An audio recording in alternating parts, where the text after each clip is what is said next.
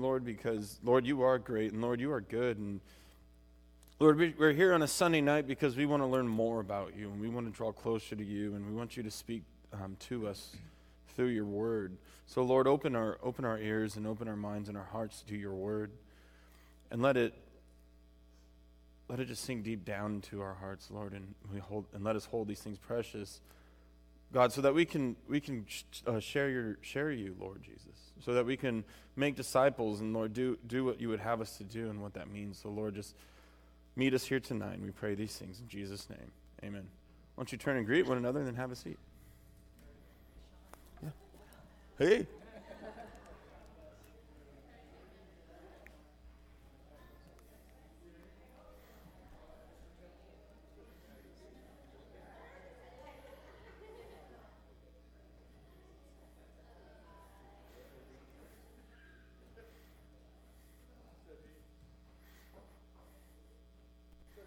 Hey. My name's Sean. Sean. Um, well, if you brought your Bibles to the Bible study, open them to Matthew chapter 16. Um, as we've been going through Matthew, we've been going through Matthew, we've been going through Matthew, and we've been incorporating the book of Mark and the, and the book of Luke because when you look at Matthew, Mark, and Luke together, it's what's known as the Synoptic Gospels. And synoptic is just a fancy theological word that means seen together. And it's, it, it's really good because when you look at those, you get a, you get a really good picture of, uh, of, of what was going on. As we go through Matthew, I've entitled this series Be Disciples because well, at the end of Matthew, that's what Jesus says for us to do is to make disciples. And, uh, and I noticed something as we were, as I was, as I was putting uh, the studies together and, and reading Matthew, I've noticed that well, that's what Jesus was doing this whole time that he was here. When he, when he started his ministry, he picked, these, he picked these guys, these guys that were really close to him. And no matter what he did, he, Jesus seems, for the most part, to turn around and explain to them why he did something. And if they didn't get it and they asked him, you know, Jesus, it's not like he just said, Well, I'm not telling you if you don't know, you know. He, he, would, he would explain it to them still. And you see as he, as he poured into these men's life and, and just how close, and I was, you know, I was talking to a pastor friend of mine, I was, um, I was saying, you know, I, I, as i have been telling the Sunday night people this, uh, I, I, wonder what those conversations were like that are not in the Bible, you know, because I know what it's like to be a guy. You know, we, we make fun of each other and, you know, we get in arguments about food and whatever, you know, but just, just not even that, just that camaraderie that, that they must have had with, with the Lord. And I mean, you know, it just must have been mind blowing. And, and then when Jesus dies on the cross, and I can imagine they were devastated, and then he rose from the dead, and they're like, whoa, the person that means the most to us in the world is God. And so, I don't know, I just see something special in, in discipleship. And so as we're going, we'll be picking up in, in Matthew chapter 16. But before we do that, I just wanted to read this because I think it really ties in to the study. In, in Philippians chapter 2, verse 5, it says, Let this mind be in you which was also in Christ Jesus, who being in the form of God did not consider it robbery to be equal with God, but made himself of no reputation, taking the form of a bondservant and coming in the likeness of men. And being found in appearance as a man, he humbled himself and became obedient to the point of death, even the death of the cross. Therefore, God also has highly exalted him and given him the name which is above every name, that at the name of Jesus, every knee should bow, of those in heaven and of those on earth and of those under the earth, and that every tongue should confess that Jesus Christ is Lord, is, is Lord to the glory of God the Father.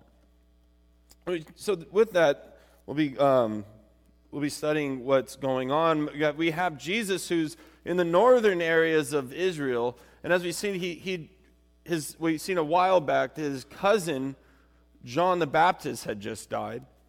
You know, Jesus being a man, I imagine growing up with him, it, that, that would have had an effect on him. You know, but, but Jesus pressed on. Jesus continued to do his ministry, and he fed the 5,000. And then he goes to a, a pretty, as, as far as we could tell, a predominantly Gentile populated area, and he feeds the 4,000. And then we see great faith of a, of a um, Gentile woman there, and, and, her, and her daughter is healed. And as Jesus is up there, he, we see that the Pharisees confront him. And that was kind of interesting to me because, like, what are the Pharisees doing around a Gentile, like a Gentile populated area? Well, they're following Jesus around. And they're trying to find faults, right? And, and so Jesus, he, you know, he gets in a confrontation with them, and then he, he pulls his disciples aside and he says, you know, beware of the leaven of the Pharisees. Because, you know, Jesus was challenging, he was challenging their oral traditions. And again, the Pharisees is a sect that kind of grew um, because of, of the captivity that the, that, the, um, that the children of Israel were in.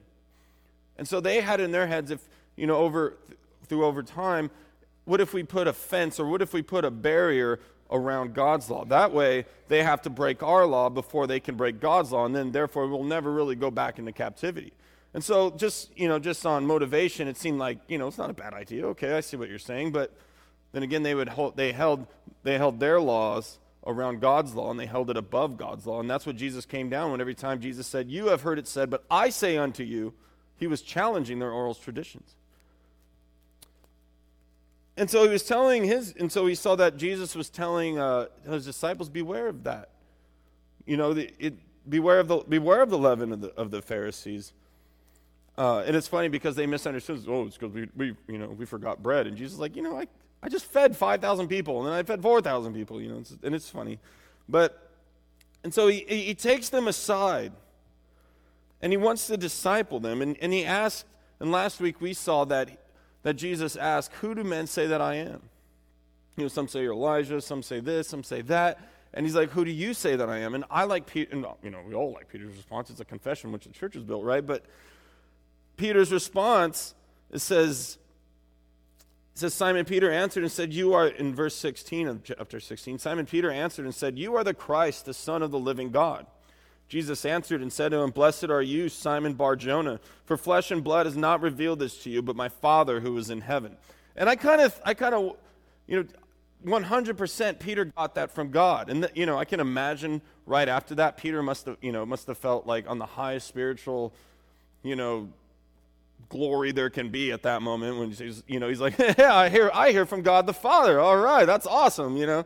And, you know, and, and it actually, it kind of comes into play a little bit later, but, um, but it's, I believe that, uh, you know, it came, yes, it came from God, but it came through um, Peter experiencing Jesus.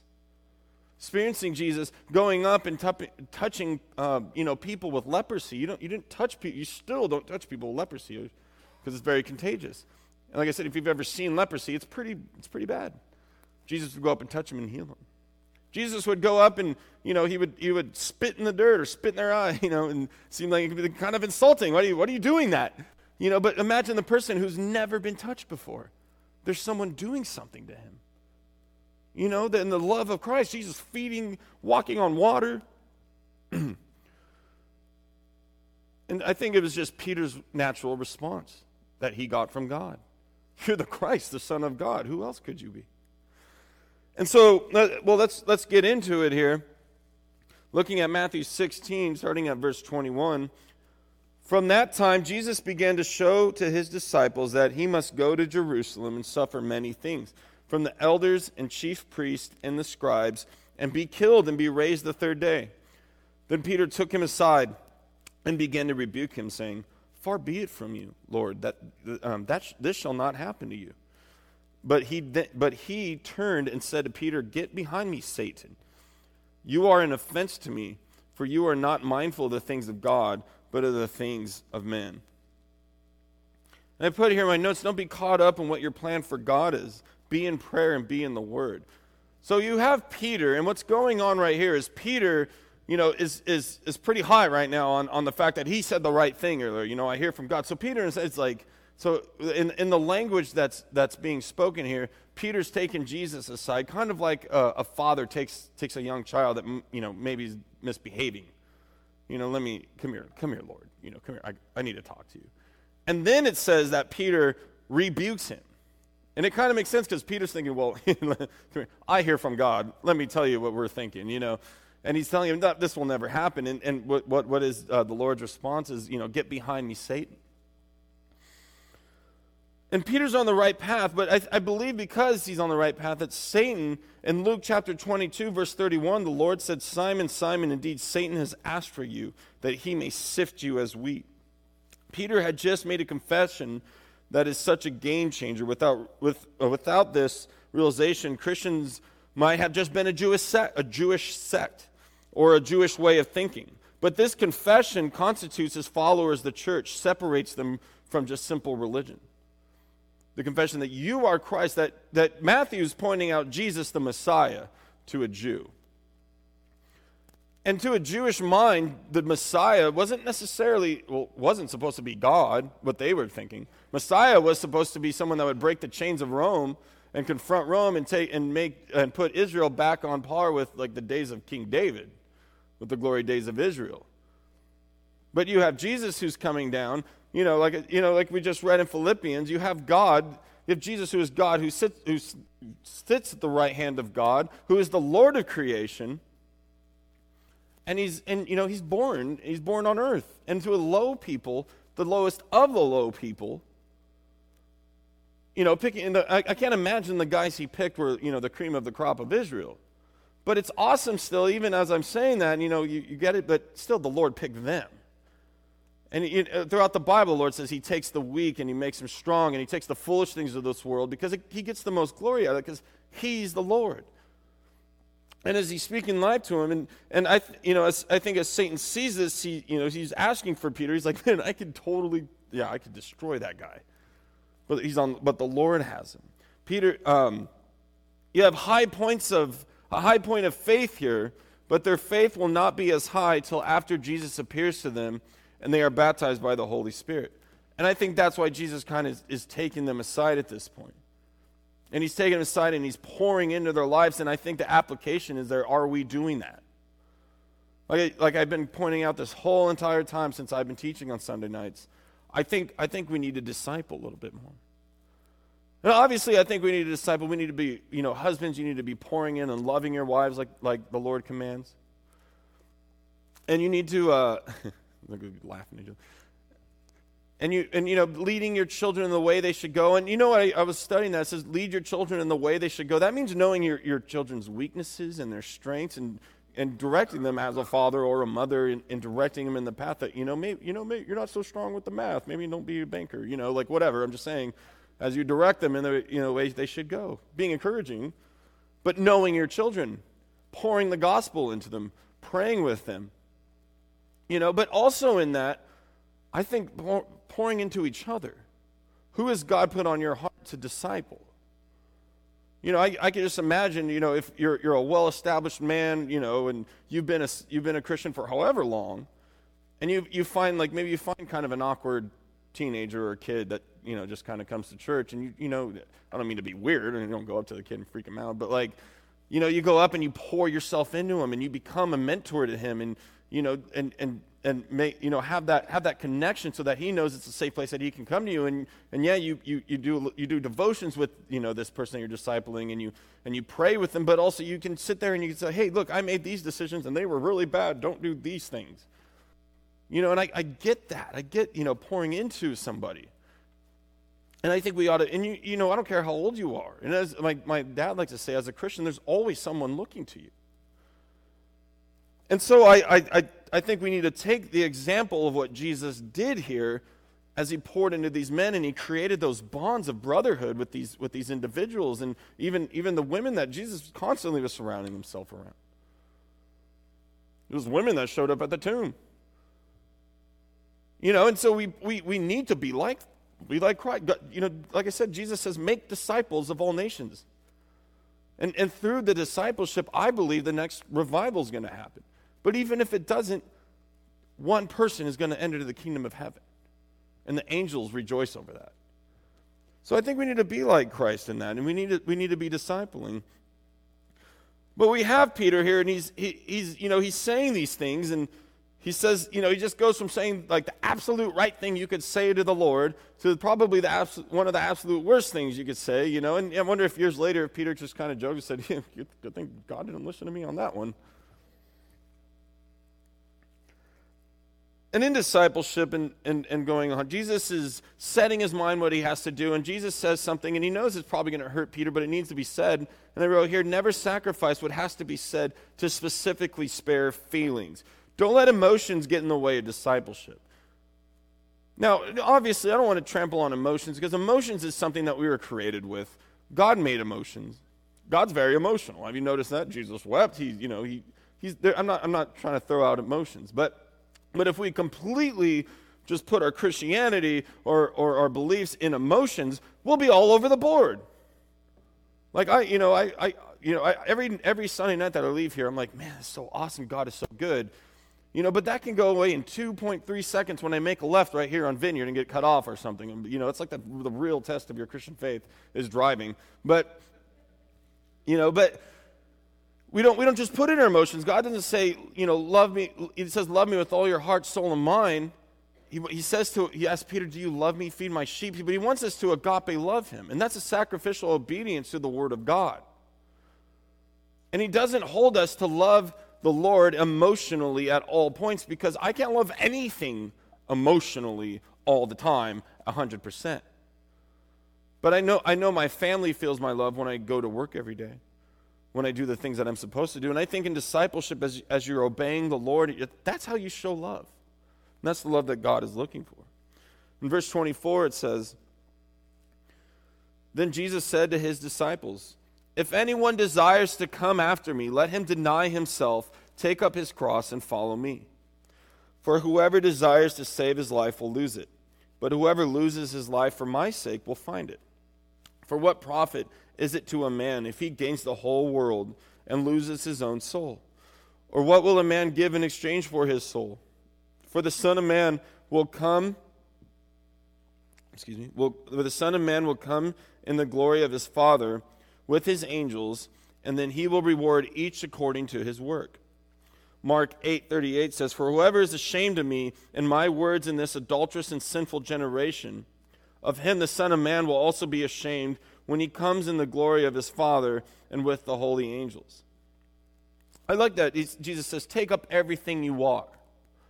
Bring everything you are to Jesus. He says, Take, you know, take up your cross.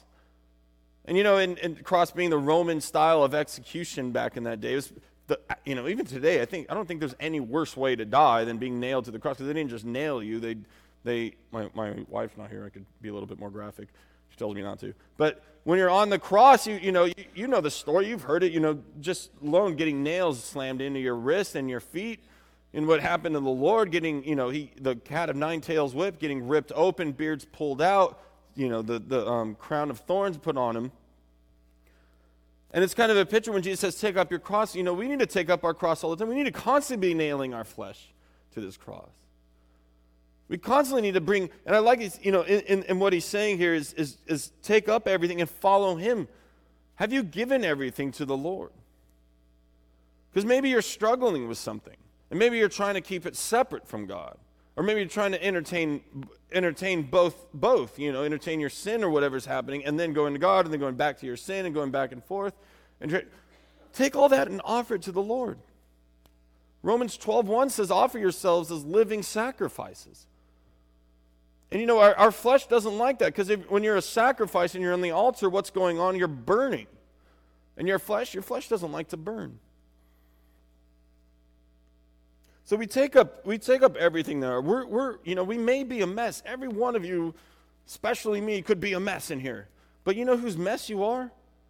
You're the Lord's mess. He's doing a work in you. You're filled, you have the Holy Spirit. I was reading something or listening to something, and someone's like, "Well, you know, it would be awesome to talk to Moses. Be like, what was it like to to see the Red Sea part, or what was it like to see the cloud of you know the cloud during the day and the fire at night, and all these things?" And and his response was like, Moses probably look at you and said, "What was it like to be filled with the Holy Spirit all the time?"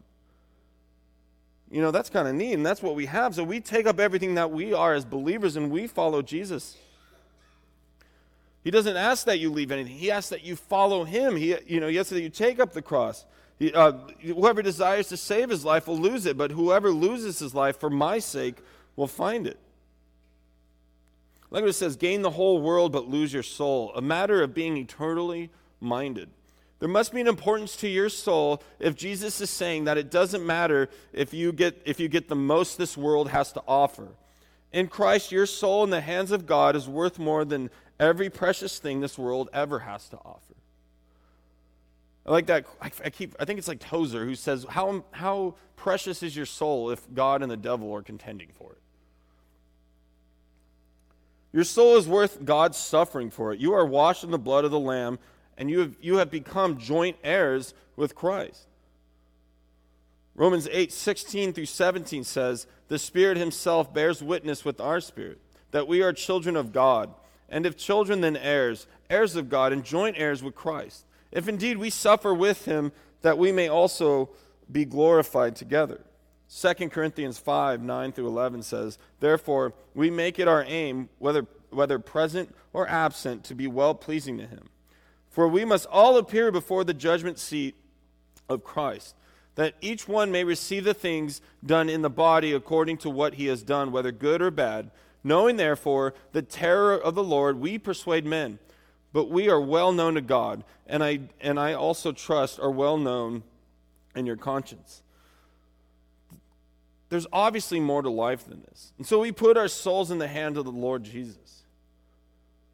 And that's kind of a it's kind of a crazy thought if you think we're, we're, we're, we're joint heirs with Christ. God looks at you as if you've never sinned. God looks at you as an adopted son. And, and in that, I think we need to be eternally minded. And that's why Paul in 2 Corinthians, through the power of the Holy Spirit, is because the terror of the Lord we persuade men. And that's something I've noticed and I've pointed out before in, in, as I've been teaching Matthew. It's, it's interesting to me that it's the goodness of God that leads people to salvation, it leads the sinner to repentance. But it's the terror of the Lord that, that kind of motivates us to persuade men. Because I can't imagine if you're standing without the Lord Jesus in the great white throne judgment one day and having to answer, not, not just for the major sins that you've known or maybe the sins that you've kind of forgot about and you don't really want to think about those things, but everything that's, that's a sin because God is absolutely just. And the, you know the books will be open, and he's going to say, "Okay, let's see." And if you don't have, if, if, if you haven't called upon the name of the Lord and, you're, and you don't belong to Him, you will stand in that in that judgment. And so we, we persuade men, and, and, and we need to be eternally minded, and knowing that this is not it. I was, uh, uh, I was talking, I was at a wedding I was, uh, in uh, San Clemente, and I was talking to Pastor Holland, and he was saying it's funny that we spend, you know, what is it, uh, eight, 11 months in the womb? I don't know. We spent X amount of time as a baby in the womb, whatever that is. you know, and then we and then in preparation for this life. And how long are we on this earth in preparation for eternity? There must be some kind of importance in heaven in what we're going to be doing. Well, first and foremost, we're going to be with the Lord. That's your reward right there. You know, you make it to heaven by the skin of your teeth for some reason, and, but, you're, but you're saved by the Lord. There you go. That's your, and you're standing in front of Jesus, and you're like, I didn't do anything for you. He says, but you believed in me. You called upon me. What, and you know, it's, it's not even that hard. Just believe. I mean, I know it can be hard to believe, you know, and, and, and just the psychological issues that we, I, know, I just, we probably don't even have time to go down that road, but but I mean, what, what, what is it for Jesus, for Jesus to save a soul? Look, like again, I, I just constantly just always use this guy, the thief on the cross. Jesus didn't go, okay, well, let's do the sinner prayer together. He didn't go, okay, well, hold on, let's, let's get you baptized real quick. No, he just saved him. You know, I can't imagine when he's walking into eternity and he's like, look, I never left you nor forsake you. You know, all this, this whole time I was there with you.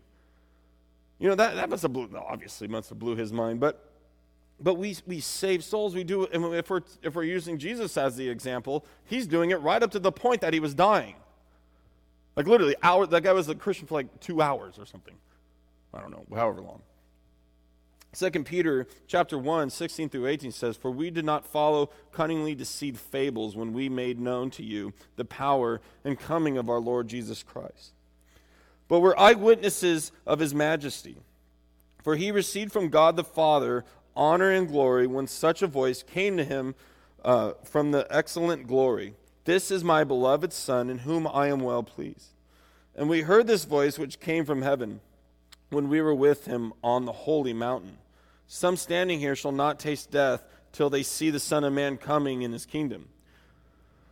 Jesus said this at the moment but to emphasize an important truth. Walking with Jesus doesn't just mean a life of death and crosses, it also means a life of power and glory of the kingdom of God. Jesus promised some, some of his disciples, I'm sorry, Jesus promised some of his disciples a glimpse of that power and glory. We see in Luke chapter 9 that when they were going up, it says in Luke chapter 9, verse 28 Now it came to pass about eight days after these sayings that he took Peter, John, and James and went up to the mountain to pray. And right before, right, um, right before chapter 17, and keep in mind, they, they incorporated the um, chapters and verses, something in like the 1500s. And so it's, it's, it's, it seems like chapter, uh, chapter 17 could have been right before, like uh, chapter 16, verse 28 could have been verse 1 of chapter 17, but it wasn't. It says in, cha- in verse 28 of chapter 16, closing out 16, Surely I say to you, there are some standing here who shall not taste death till they see the Son of Man coming in his glory. So he takes, he takes Peter, James, and John. And these, I believe, are the individuals that are, that are going to see Jesus in his glory right then. Because if you, as we're going to read the rest of the, the rest of the transfiguration, they see Jesus in glory. There's, there, I, was, I was listening to a pastor and he said there's some, line, there's some lines of thinking, and one of the ridiculous ones is uh, that, that John, the Apostle John, is still alive and he's, he's hidden in the Vatican in Rome, which is, you know, obviously ridiculous because John probably would have put up the Catholic Church by now. You know, you guys are doing this wrong. But it's here or there. But, you know, that, it's just kind of ridiculous. And I, I just, you know, there, there's, well, I don't know. I, I just read what the Bible says here. And it's interesting to me as they're going up, Luke says he's taking these men and they're going up to pray. And everything, everything should start in prayer. We have to be in constant communication with, and it, with, with the Lord. And, the, and it's, again, the, the example of, of, of the Lord Jesus, who was constantly in prayer. When he, when he wanted to get away, he would go to pray. And I, and I really, I kind of get that in, in that he's, you know, he's, his relationship with his father. He would get away to pray to his, well, to his father. He was, he was in eternity with him, and now he's on earth, and it's just second nature for Christ to pray to his, to his father all the time. And I could see as Jesus is taking these men and he's taking them up, up the mountain to pray, is that's his, that's his first thing. He's trying to pour that and, and get them to understand that.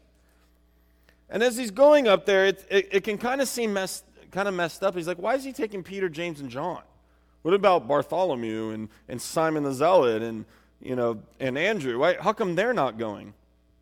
You know, I think, I think we can kind of think in our Christian heads, well, it's because these are the special ones. These are the most important ones. But what if, what if, and I, I just kind of think this, you could take, take this how you want. What if he's taking them because they're the problem ones? Look what Peter just did. Every time uh, uh, you know, Peter opens his mouth, it's a crapshoot. It's like 50 50. It's either going to be really bad or really good, it seems like. And then James and John, what happens when, when, uh, some, some, when the Samaritans uh, rejected them? They were like, hey, God, why don't, we call, why don't we call fire down from heaven on them? You know, okay, sons of thunder, relax, you know. So maybe Jesus is just taking these guys because let's, you know, how about you're just near me? I don't want you to mess anything up, you know. He's going up there. He wants to disciple them a little bit closer. I don't know. I just think that's funny, and I think that's might, maybe it wrote here in, in um, 2 Kings chapter 6, verses 16 through 17. So he answered, Do not fear, for those who are with us are more than those who are with them. And Elijah prayed and said, Lord, I pray, open, open his eyes that he may see. Then the Lord opened the eyes of the young man, and he saw, and behold, the mountain was full of horses and chariots of fire all around Elijah. In Exodus chapter 34, 29, now it was so, when Moses came down from Mount Sinai, and the two tablets of the, test, of the testimony were in Moses' hand. When he came down from the mountain, that Moses did not know that the skin of his face shone while he talked with him. So, so keeping that in mind as we go into chapter 17. Now, after six days, Jesus took Peter, James, and John, his brother, led them up on a high mountain by themselves, and he was transfigured before them. His face shone like the sun, and his clothes became as white as light. And behold, Moses and Elijah appeared to them, um, talking with him. Then Peter answered and said to Jesus, Lord, it is good for us to be here. If you wish, let, let us make here three tabernacles one for you, one for Moses, and one for Elijah. And while he was still speaking, behold, a bright cloud overshadowed them, and suddenly a voice came out of the cloud saying, This is my beloved Son, in whom I am well pleased. Hear him. And when the disciples heard it, they fell on their face and were greatly afraid. And Jesus came and touched them and said, Arise and do not be afraid. When they had lifted up their eyes, they saw no one but Jesus only. Now, as they came down from the mountain, Jesus commanded them, saying, Tell the vision to no one until the Son of Man is risen from the dead. And his disciples asked him, saying, Why then do the scribes say that Elijah must, uh, must come first? Jesus answered and said to them, Indeed, Elijah is coming first and will restore all things. But I say to you that Elijah has come already, and they did not know, they did not know him, but I'm sorry, they did not know him, but did to him whatever they wished. Likewise, the Son of Man is, is about to suffer at their hands. Then the disciples understood that he, that he spoke to them of John the Baptist.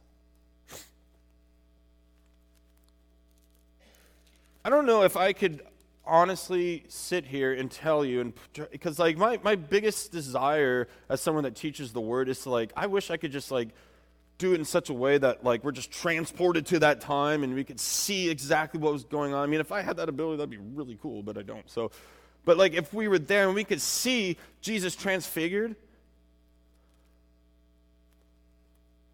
and it's just I don't know something in here. It's just it's amazing that these men got to experience that to me. Because I'm wondering if if if throughout there, you know, Peter said Peter had his confession, "You are the Christ, the Son of God." And so let's just assume Peter believes that. Uh, did James and, and John? I'm, I'm willing to bet they believed right after that. Like if they had any doubt before of who Jesus was, now they don't. John, in fact, he would he would he would get to see the Lord again in in a in a in, a, um, in Revelation. When he wrote Revelation, he talks about seeing the Lord, and he gets into a little bit more detail about the appearance of the Lord. Also, I, I believe it, it, I believe it speaks of the Lord's appearance in Daniel.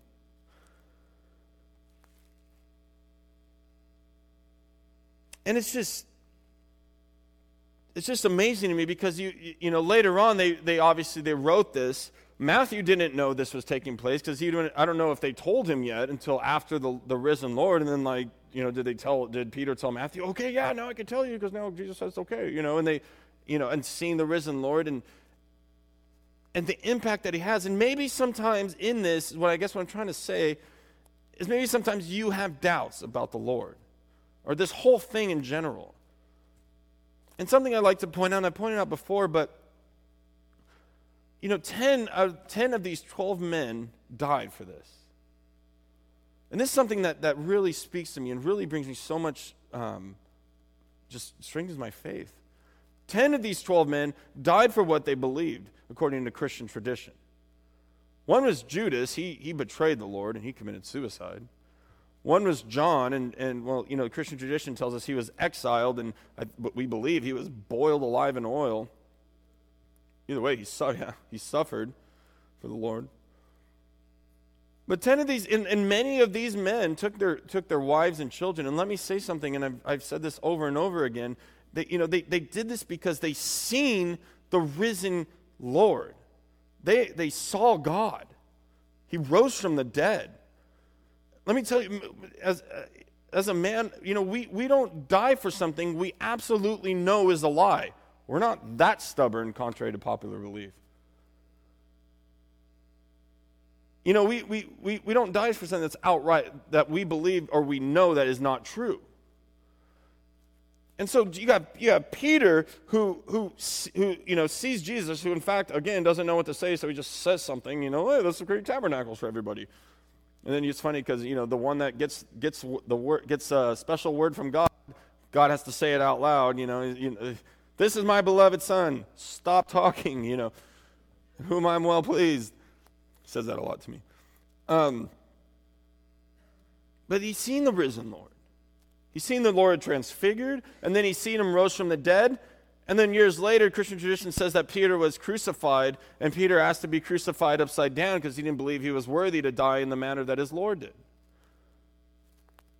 And imagine that, that, that, that, way of, that way of thinking that these men had after, after the Lord ascended into heaven.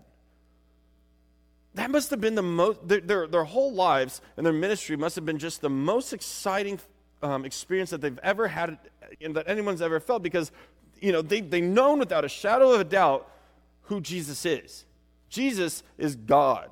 Jesus gave Moses the tablets. Jesus made the walls of Jericho to fall down. Jesus brought us out of captivity. This, this, this person that, you know, as a Jew, we never really could have that relationship of, of being in a family with him, but he was God. He was on this, th- but no, he came down and called me off the boat. And then, and then he dies on the cross for my sin. So now, now I can, I can have, I can boldly come into the throne room of grace and speak to God the Father. And he rose from the dead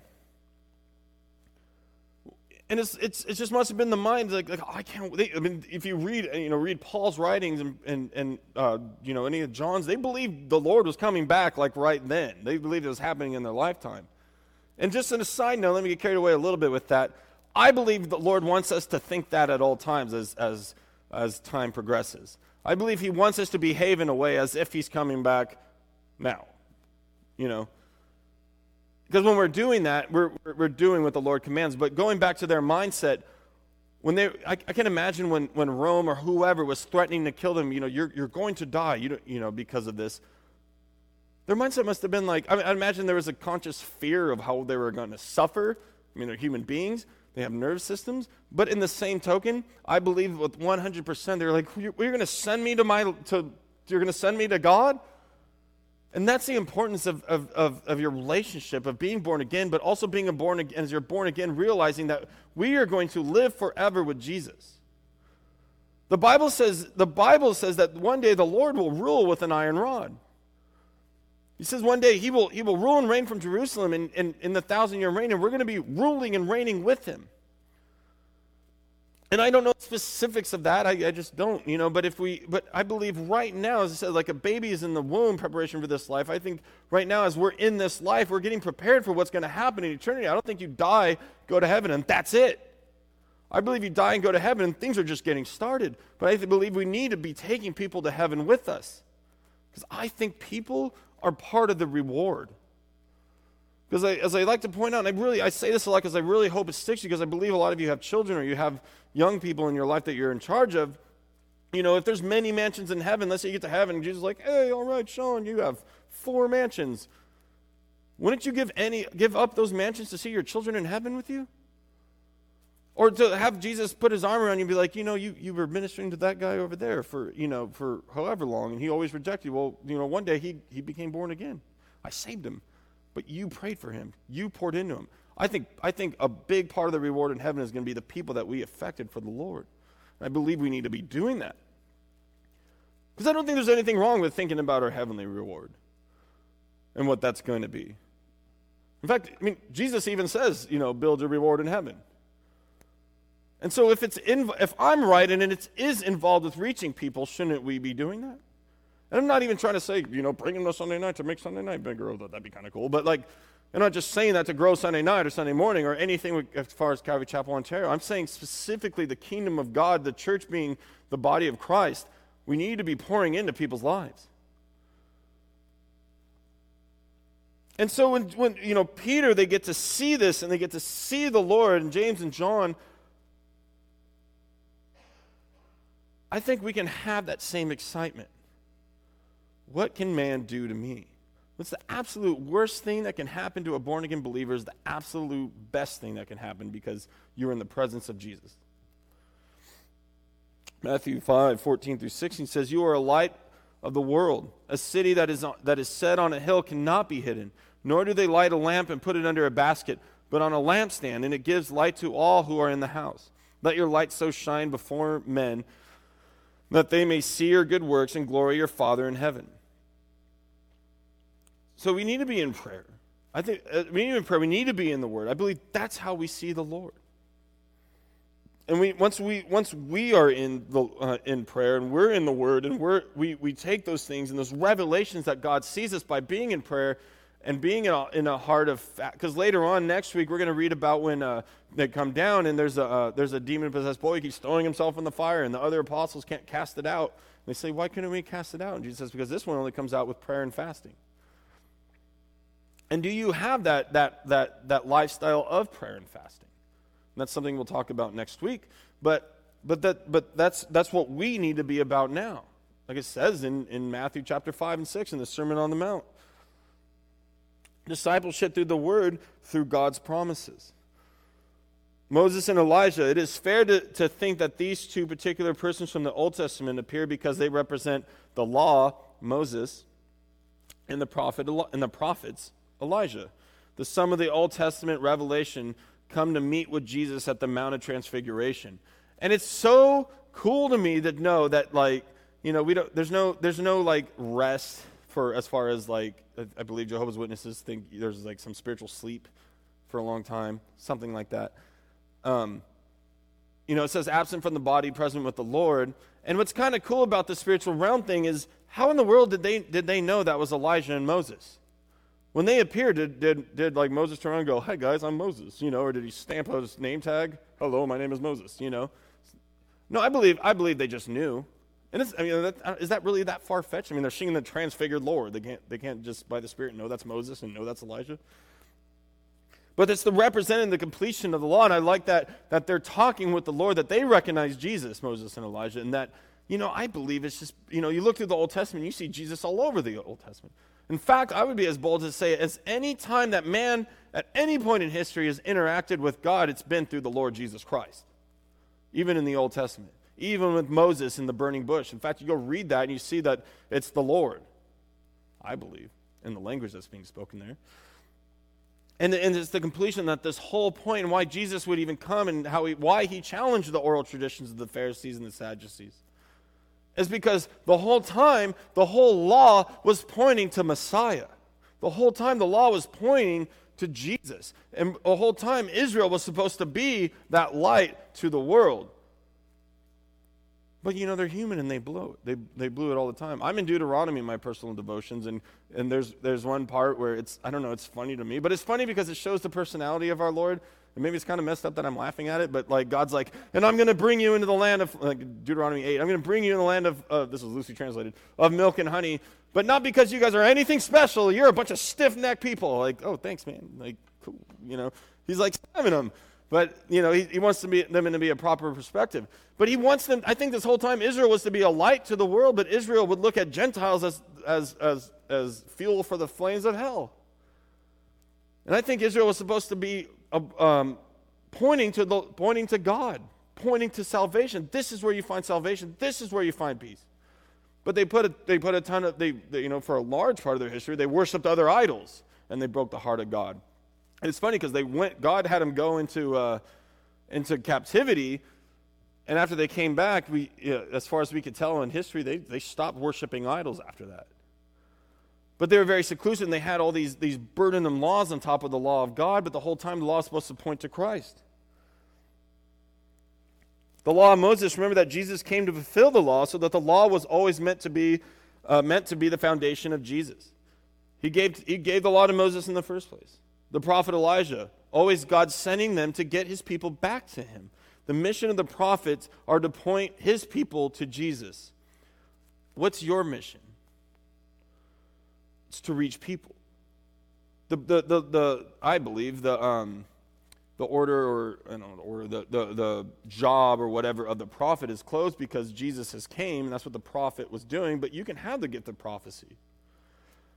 And you know what the gift, you know, the gift of prophecy comes through is prayer and reading the Word of God and being connected, a lifestyle of prayer and fasting and, and, and knowing God's heart. And you can speak, uh, you know, the Holy Spirit is one of the gifts of the Holy Spirit. You can, you can prophesy into somebody's life. But as far as Moses and Elijah being there, we see the connection there. Romans 6, chapter, chapter 6, verses 8 through 4 says, Now if we died with Christ, we believe that we shall also live with him, knowing that Christ, having been raised from the dead, dies no more. Death no longer has dominion over him. For the death that he died, he died to sin once for all, but the life that he lives, he lives to God. Likewise, you also reckon yourselves to be dead indeed to sin, but alive to God in Christ Jesus our Lord. Therefore, do not let sin reign in your mortal bodies that you should obey, obey it in its lust. And do not present your members as instruments of unrighteousness to sin, but present yourselves to God as being alive from the dead, and your members as instruments of righteousness to God. For sin shall not have dominion over you, for you are no longer under law, but under grace. And that's the age that we're given. You have up to the point that you die to repent unto forgiveness, to repent unto salvation. That's and that's I mean, like I said, that, you know, with, with someone from the ultimate, what's it like to live with the Holy Spirit? And that fact that we have that is powerful. The fact that we live in that, and what the whole point of it, Jesus revealing himself to Peter, James, and John and saying, I'm God, because only God can pay for sins. And I think, and I was, I was saying earlier, you know, those sins that maybe there's, that I could probably say for an absolute fact that each one of you have a sin that, and I don't want to bring this up to your memory, but you have X amount of sins in your brain that you don't like to think about. That you've bet, you know, Jesus forgave me. I don't have to think about anymore. Sean, why are you talking about that? But you know, you, you know what's crazy about that is Jesus. It's because Jesus took that on the cross. And you, you know, you see salvation. Why Paul in Romans, the power of the Holy Spirit, is saying, don't live, reckon your old man dead. Because Jesus took those sins on the cross. You know, uh, you know, Jesus was sweating drops of tears or drops of blood because of that. Because for the first time ever, God was going to experience what it was like to be separated from, from God the Father. He, he took your sin, your sins, my sins, everyone's sins, was placed upon the Lord. You know those sins that you think of when you, they do come to your memory, you can barely contain them in your brain? Like, oh, I hate that I did that. It's so, it's so just, it just weighs me down and it just crushes my brain. That, and that's just the things I've done. I can't imagine, you know, getting any one, any, any one of your sins like that placed upon me. I would break in half. I would lose my mind. But who could take that? God. God could take that. God took that. And what did he say? What did he I believe what did he say when that was placed upon him? My God, my God, why have you forsaken? But what happened? He crushed that and he and he destroyed that and he and, and he did that on the cross and he rose from the dead and now we are more than conquerors. And now we are joint heirs. Now we're washed white as snow. We live to Christ. We are lights now to people. Be that. You are transfigured in your relationship to Jesus now, living sacrifices that will one day be like Christ. That's why it is holy and acceptable to God. You are washed in the blood of the Lamb, and so we act as ambassadors to other people.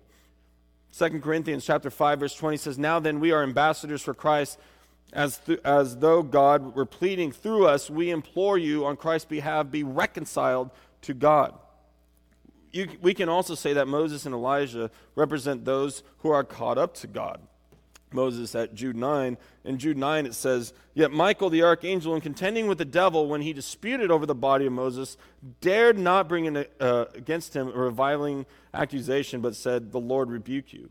And Elijah at 2 Kings 2.11 says, Then it happened, as they continued on and talked, that suddenly a chariot of fire appeared with horses of fire and separated the two of them, and Elijah went up in a whirlwind into heaven. More specifically, Moses represents those who die and go to glory, and Elijah represents those who are caught up to heaven without death, as in the rapture.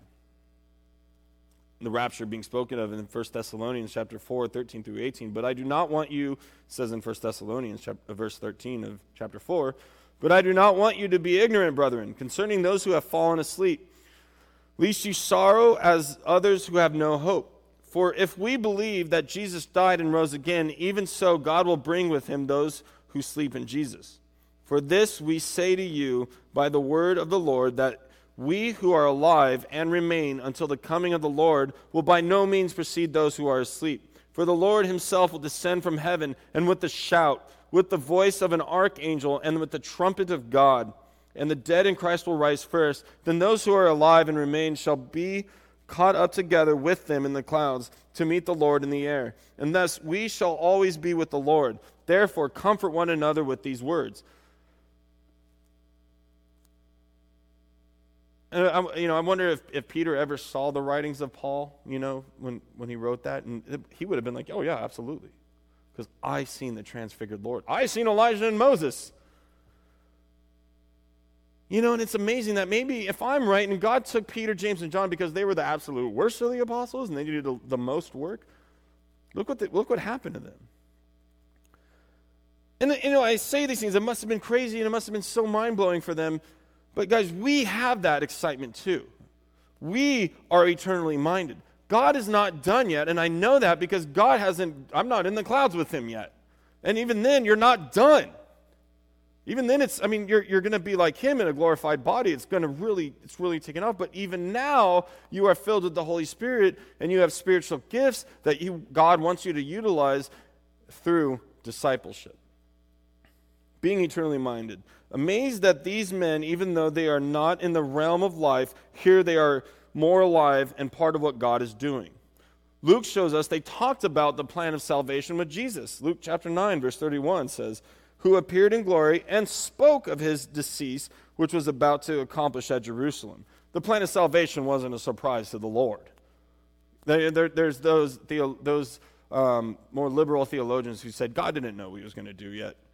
Well, no, yeah, he did.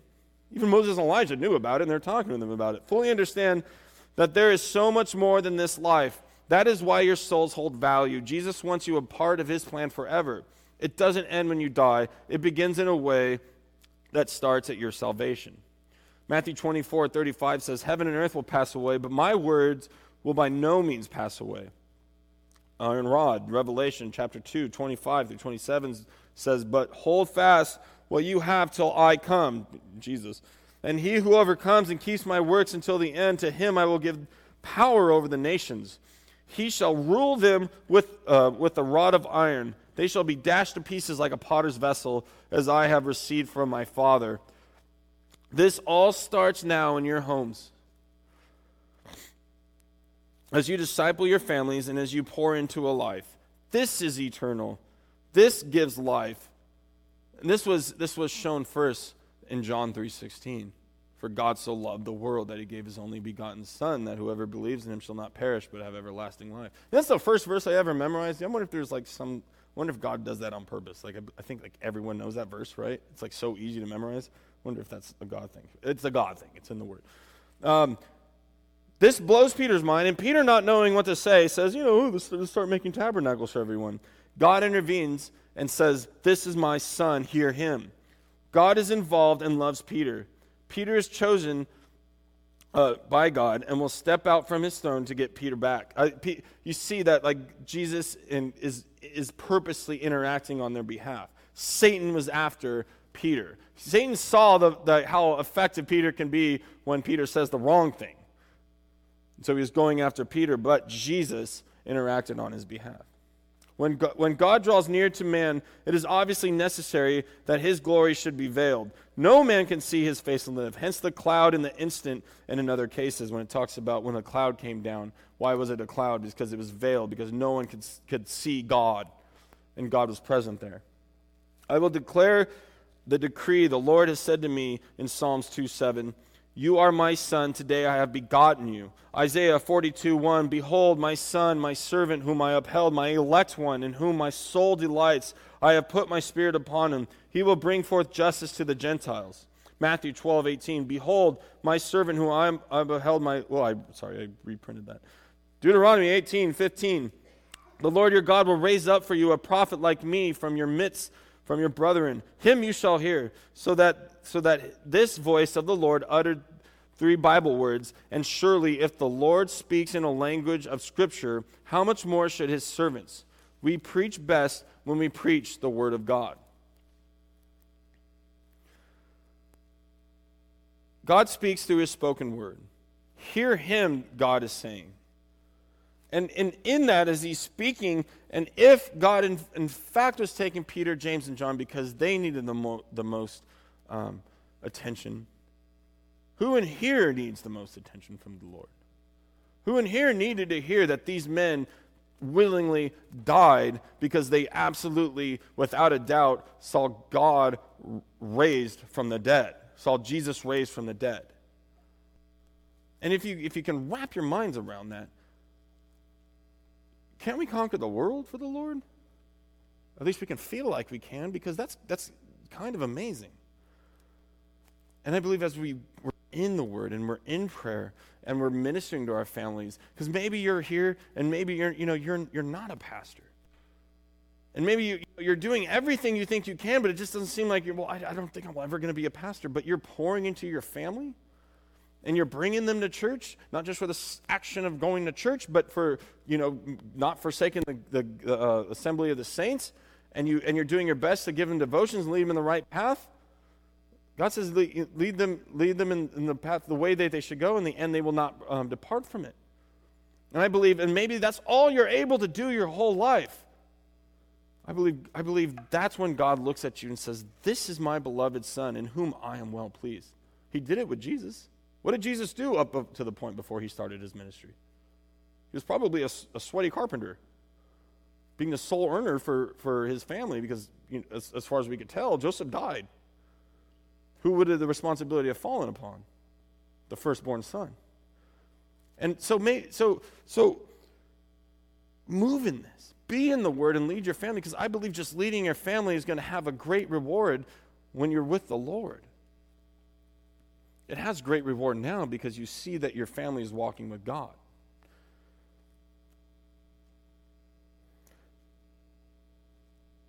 Father God, Lord, we just come before you once again, Lord, and we just ask that these words would just, would just go deep down into our soul, Lord, and Lord, that you would Lord, you would just appear before us through your scriptures, Lord, that we would see your glory when we are obedient to your word, Lord. Help us to be in prayer. Help us to be, uh, to, to be what you want us to be, Lord.